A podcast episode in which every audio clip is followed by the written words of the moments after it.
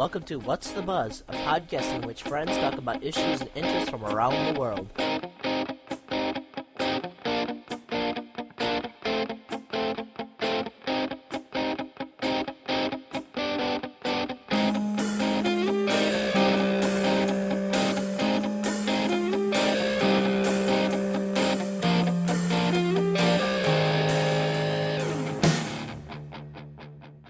Okay, welcome to uh, Monday. It's 10 o'clock in the evening, and we're recording What's the Buzz, episode three. We've decided that the Twitter thing is kind of it's kind of slightly dumb, and nobody really cares about trends anymore. I, I don't really I don't even know why we did it in the first two episodes, but Tracy and I decided that it'd be more fun to watch Phil rant and rave because Phil is a is an addition to the show, and you know he has a lot of energy. So The 9/11 World Trade Center attacks Al Qaeda performed uh, great atrocities in their own right. They're a horrific tragedy. Don't get me wrong on that, but they never achieved any real long-term goals performing that. I mean, all said and done, they only succeeded in making air travel a headache for the average tra- traveler and getting their asses bombed back to the Stone Age. I'm surprised the group didn't actually try passing blame off on another group or government the ass kicking coming their way. Terrorism when performed right, can bring entire governments and societies to their knees. Usually guerrilla warfare, car bombings, random sniping, anything of that sort. They were used by terrorist groups heavily in the past, and they're among the main reasons they are so feared in Africa and the Middle East. If the same 19 something agents that hijacked those planes in our country instead acted like the Beltway sniper or saboteurs from World War II, they would have probably been far more devastating and disruptive to our culture as a whole. Uh, personally, I think despite having CIA training from the U.S. government used to help kick Russia out of Afghanistan, it did nothing to help educate how war and politics are played. In fact, Al Qaeda as a whole behaved no, like nothing more than a bunch of armed thugs with a little more power and no idea how to use it. Well, you know, Al Qaeda, they really I mean, one of the theories is that Al Qaeda doesn't even really exist, or they're just being passed blame, like the Bush administration just passed blame on a bunch of thugs and, and talked about it like it was some organized, you know, underground society like in Assassin's Creed. When it's really they're really no more than just a bunch of fucking thugs that are pissed off at the world and don't like the way we do things, you know. Or don't like the whole world as it is works because they it's not just America they've bombed. They've done bombings and and uh, terrorist related activities throughout the world. Well, that's like that's like comparing it to the. I'm sorry, that's like you know like the bombings that happened in 2005 in England, the, the subway bombings. That wasn't Al Qaeda, but it might as well have been because it's it's still an organized organized bombing, and in my opinion, they work better than Al Qaeda. I mean, it was still a tragedy, but yeah. Well, speaking of news, the uh, Stop Online Piracy Act that everyone's feared will destroy the internet as we know it has been set in for for revisions. Again. yeah, they're um they're thinking of uh, revising it va- so vague that it'll say piracy is bad. I assume they'll revise it to say piracy is bad. So anyone that's dis- that's displaying, you know, copyrighted content or anything along those lines, it's you know, sites like YouTube, Facebook, anything with user generated content is, is pretty much they're done for. If any you remember on the internet seeing censor bars and things that said government ban imminent uh, in the last couple of weeks, there was websites that partook in. I can't remember exactly which day it was. It was Internet Censor Day. It was um the Stop Online Stop Online Censorship.org did this thing where they had people participate in the in the pretend censorship thing to convey to their audience this is a big deal you know, it hurts the internet as a whole. And you know, piracy, it's a subject that's very sensitive. Like on the other hand, you got people who don't want to pay for stuff because they don't have the money. And in the in this kind of economy, it's you don't have the money to go out and, and buy a sixty dollar game every two weeks. That if you're an avid video game player, you don't have the money to spend ten dollars at a movie theater per person it's easier to just download it and you're saving money. And if they if they lowered their prices, I'm sure a lot more people would stop downloading stuff. And stop EA from sho- from putting shovelware out at sixty nine ninety five a pop. Uh, Duke Nukem Forever, anybody? Speaking of EA, remember that stupid um, what was that game that they came out with where they made pretend protesters? Dante's Inferno. They're that they're that obsessed with with getting an audience that they don't have. Like nobody in the game community respects them anymore. I mean, do you know anybody who?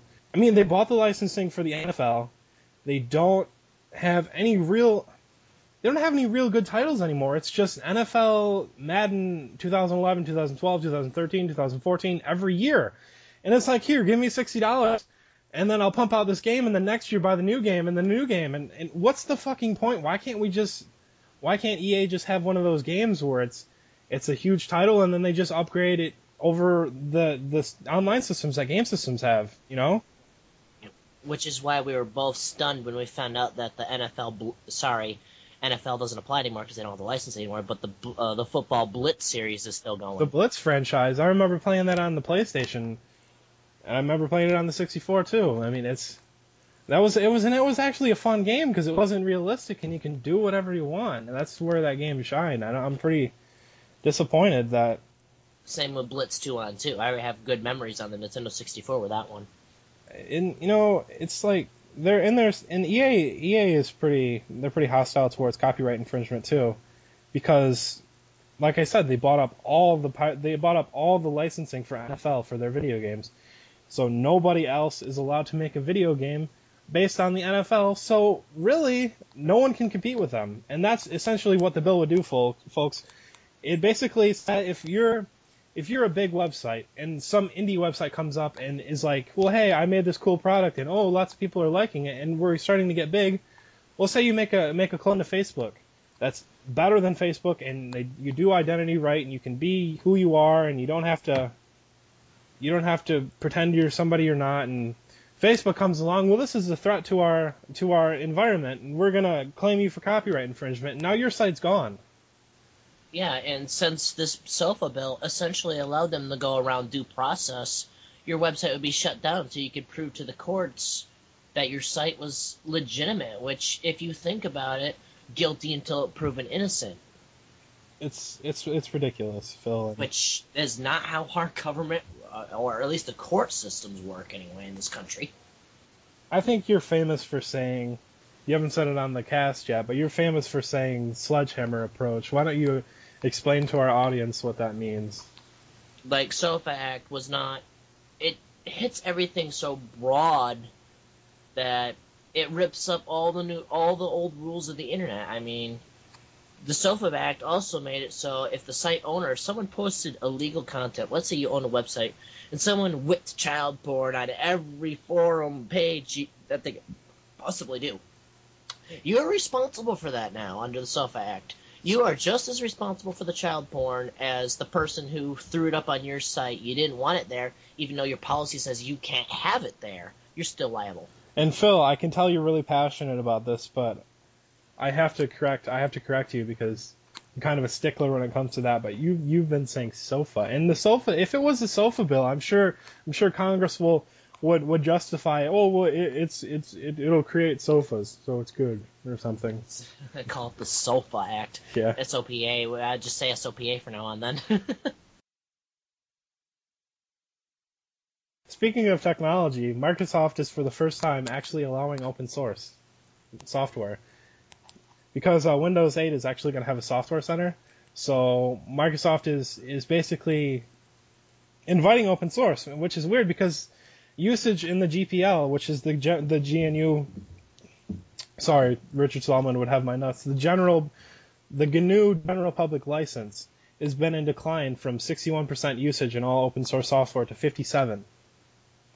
So I don't know what's going on, but apparently Microsoft is going to allow it because Apple actually, when Lion came out, they they decided to um, remove programs and software that that that clashed with their their uh, software licenses. So maybe Microsoft's actually doing a good thing this time. Or they might set it up so that you have to pay to put your program up. You may be allowed free software, but you still have to pay Microsoft to do it. They've always been they've always given open source software an ultimatum though. Like when Linux was in its infancy, Steve Ballmer went on the record and talked about how open source software was a leech to the professional society or whatever, or the professional software society or something like that. Basically, turned a bunch of um, a bunch of people who didn't even know what Linux, GNU Linux was, or the open source software movement was, basically turning against him. And and free software is a good thing, you know. If you think about software as a whole, it's nothing more than written lines of code. I mean, Mike, you can do that with my 25 year old Commodore 64 still and write essentially a product with. Yeah, you could install you could install the Linux kernel or and some sort of bare bones operating system on it. I'm sure it's possible. It's if you think about the very basics of it, it's essentially applied math. Well, that's that's what intel, intellectual property is, and uh, actually Apple just sued HTC for some patent they had in 1999. It's it's about it's about phones. They've been trying to sue HTC for a while. So basically, it attacks Android phones, and it's it's all all over bad. I don't really really remember much of it because I skimmed through the article, but Apple has been going around and suing everybody that is because Android is, is now the most used mobile operating system. And Apple's scared, so they're suing everybody. Well, while they're suing everybody, uh, Google is is gaining more ground. I don't know what the hell they're doing, but Apple's essentially using the court system as an economic weapon.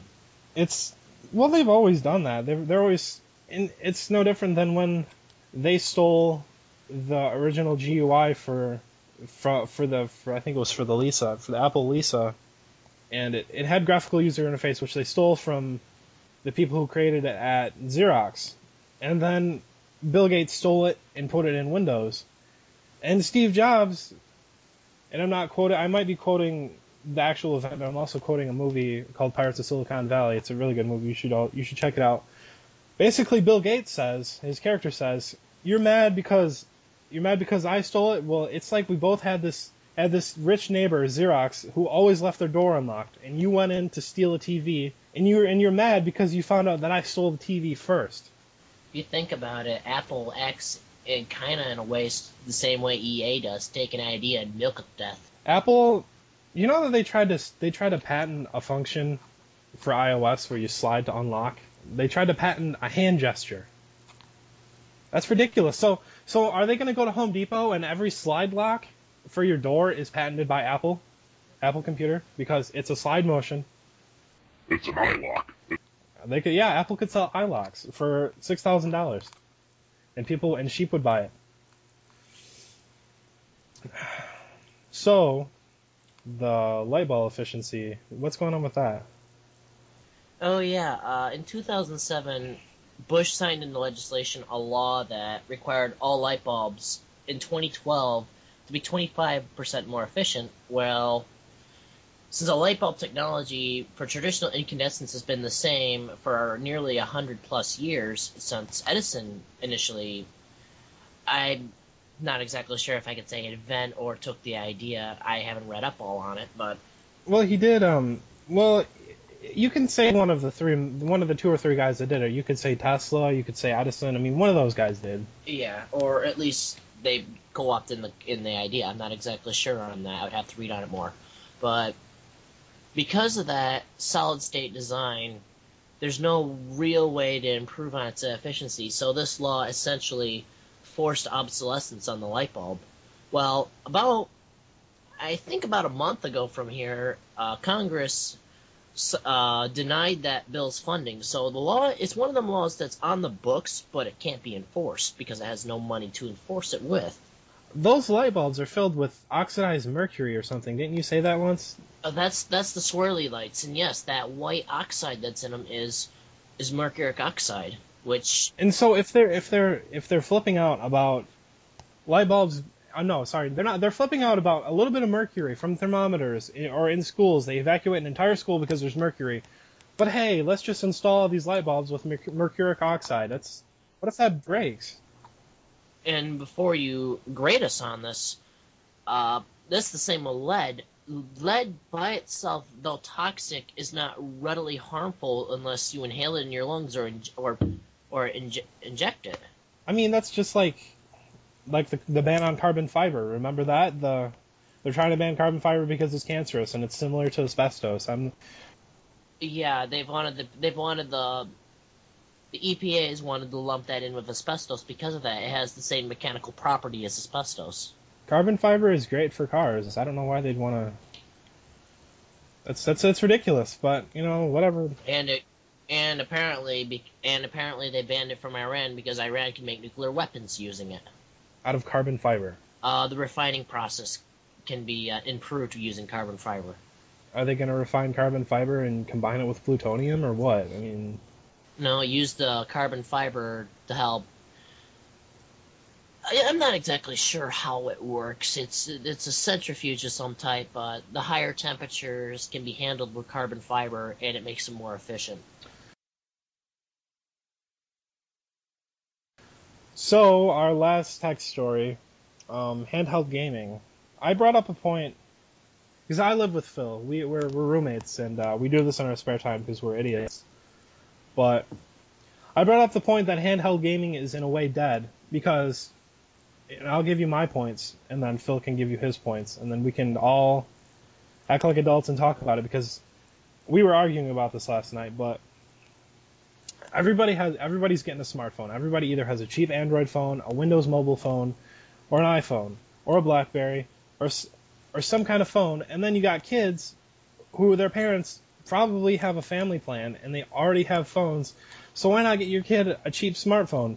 So you know because you can play games on it, and then you don't have to spend two or three hundred dollars on on the Nintendo 3DS, which has very little games for it. I don't care what anybody says and then the PlayStation Vita, which is probably it, it- it's going to be like the PSP and, and have barely anything decent, in my opinion.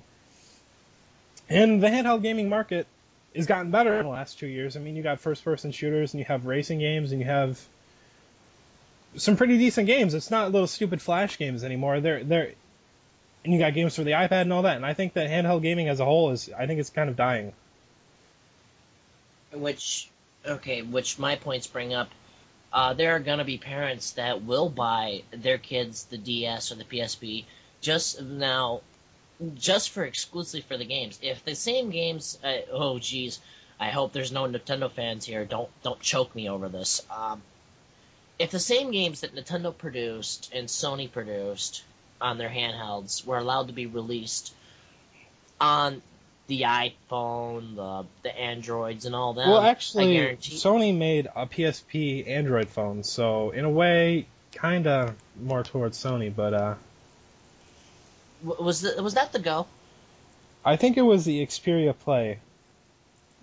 The Sony Xperia. Play uh, is Android Which- based, and it's a PSP phone. So Yeah, w- uh, I know the go flopped, but I'm not sure about the other one. the Xperia Play just came out, but um, no, I'm interested, Phil. Um, I got you're gonna get diehard fans like me with thick, and thick some- nostalgia goggles. oh, thick, about a half an inch thick, thickest glasses you could ever buy. Uh, you'll get the still buying the systems just because we want to play our favorite games on it. Where, for general purpose, like I was just shopping here about two hours ago, and I watched a couple literally. They had their grocery list on their phones, and they pulled out their phone, flipped it up, and I saw one person do like eight different things so fast I couldn't even read his phone and, and that was more than that. I watched another guy who was doing carts. He was organizing what what his route was with his phone as a Meijer employee. Well, like I said though, smartphones are not phones anymore. They're they're computers with a phone function, and Yeah, and I'm starting to see that is that it's not just a phone. I, I thought my little phone was a Swiss Army knife with a calculator and an MP3 player in it. Mine's a piece of crap compared to what they can do now. Speaking of phones, though, the, the the Samsung Galaxy Nexus is out, and this is a seven hundred dollar phone. It's supposedly the best Android phone you can get, and if I somehow come into a thousand dollars tomorrow, I will go out and buy one. It's it's it's an I think it's amazing. I watched a review on it. It's just you do a lot of stuff with it, and it's really powerful. You know, my fa- my favorite comment about any kind of ultra high end piece of hardware is it should have enough power to open the Stargate, and I think this would probably be the first phone that I, I finally got to look at the specs of it. and I think it's the first phone that could possibly fit that category, or at least warp reality around you.